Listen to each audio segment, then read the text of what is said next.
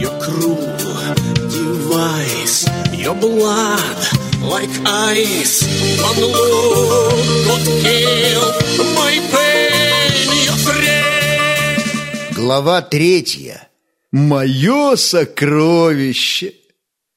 Первая неделя дяди Алика в качестве владельца Audi 8 прошла как в розовой сладкой вате. Он не видел ничего и никого вокруг. Все его мысли занимала она, его красавица.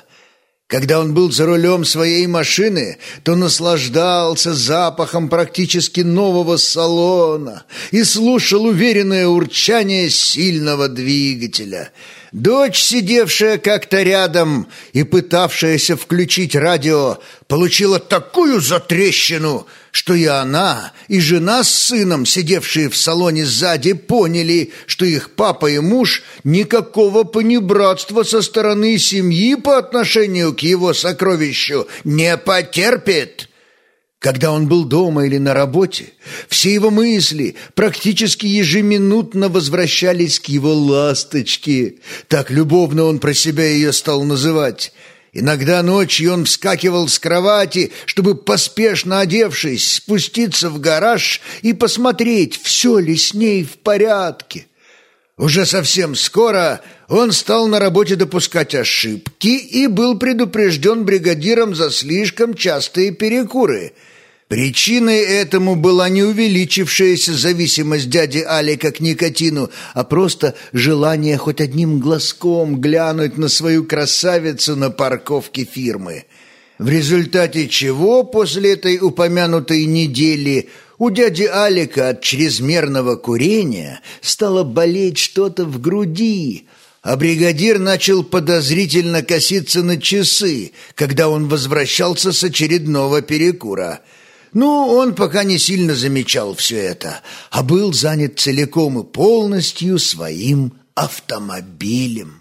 Конечно, в финансовом отношении он не мог не заметить сумасшедшего расхода топлива в 13 литров на 100 километров его венца немецкого автомобильного искусства, а также и огромного налога, который пришел незамедлительно после регистрации – Поэтому тема новой кухни, велосипеда дочки, дополнительных занятий с учителем для сына, а также отпуска летом отодвигались минимум еще на один год в будущее. Так прошли еще три недели, а чувство опьянения своим счастьем у дяди Алика так и не проходило. Но вот как-то раз – Выезжал он, как всегда, в 5.30 утра из гаража своего дома на работу. В обычно безлюдном дворе в это время дня он заметил машину, которая стояла на обочине, в зоне, где вообще нельзя было парковаться. Машина была черная, с затемненными стеклами, причем даже вроде как бы и спереди. А картину подозрительного объекта довершали польские номера – Сначала дядя Олег не придал особого значения этому факту, но, выехав со двора, он обнаружил, что польская машина выезжает следом и поворачивает, как и он, вправо.